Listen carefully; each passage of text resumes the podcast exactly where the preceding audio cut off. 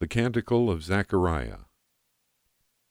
Blessed be the Lord, the God of Israel. He has come to his people and set them free. He has raised up for us a mighty Savior, born of the house of his servant David. Through his holy prophets he promised of old that he would save us from our enemies, from the hands of all who hate us. He promised to show mercy to our fathers and to remember his holy covenant. This was the oath he swore to our father Abraham to set us free from the hands of our enemies, free to worship him without fear, holy and righteous in his sight, all the days of our life.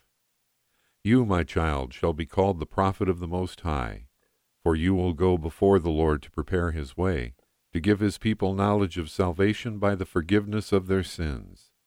In the tender compassion of our God, the dawn from on high shall break upon us, to shine on those who dwell in darkness and the shadow of death and to guide our feet into the way of peace. Glory to the Father, and to the Son, and to the Holy Spirit, as it was in the beginning, is now, and will be forever. Amen.